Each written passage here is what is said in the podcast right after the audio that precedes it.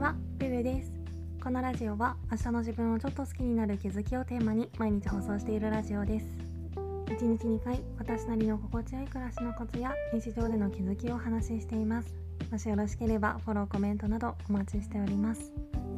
ということで今回は先のことを予測してバランスよく生きようっていうテーマでお話ししたいと思います。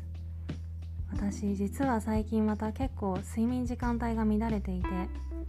こ12年は早寝早起きをすごく重要視してたから絶対11時前には寝て6時には起きるとかちょっと前までは9時には寝て4時半に起きるとか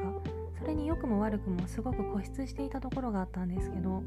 最近はちょっとその思考が和らいできてるのと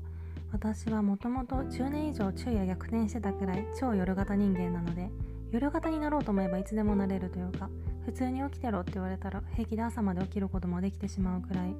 なので最近はつい目先の気になることがあるとつい明け方までやり続けちゃったりとかああもう寝る時間だなって思っても気になることは調べたくなってずっとネットに張り付いてたり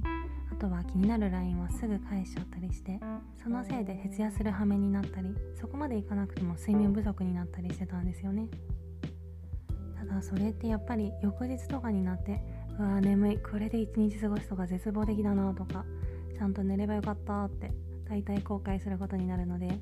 その場の感情に流されすぎないことってやっぱり大切だなと思って。もちろん今回の睡眠の話で言うとたとえ寝る時間を過ぎていたとしても目の前にあることが例えばそのチャンスを逃したらもう二度と得られないチャンスなんだったとしたら時にはそこに乗るっていうのももちろん大切なことだと思うんですけどでも基本的には今回の睡眠の話で言うなら明日の自分が後悔しないかどうかっていう視点は忘れずにもしかしたら目先のちょっとした楽しみみたいなものは先延ばしにして我慢するような感覚になるかもしれないけど理性を保って今の行動がその先の自分にどう影響するのかっていうのは常に頭に入れておきたいなと思いました。今回はそんな感じです。レターでの質問感想も絶賛募集中ですので是非お気軽にいただけたら嬉しいです。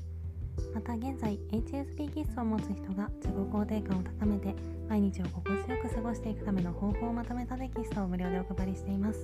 詳細はこの放送の説明欄のリンクもしくは私のプロフィール欄のリンクからご覧ください。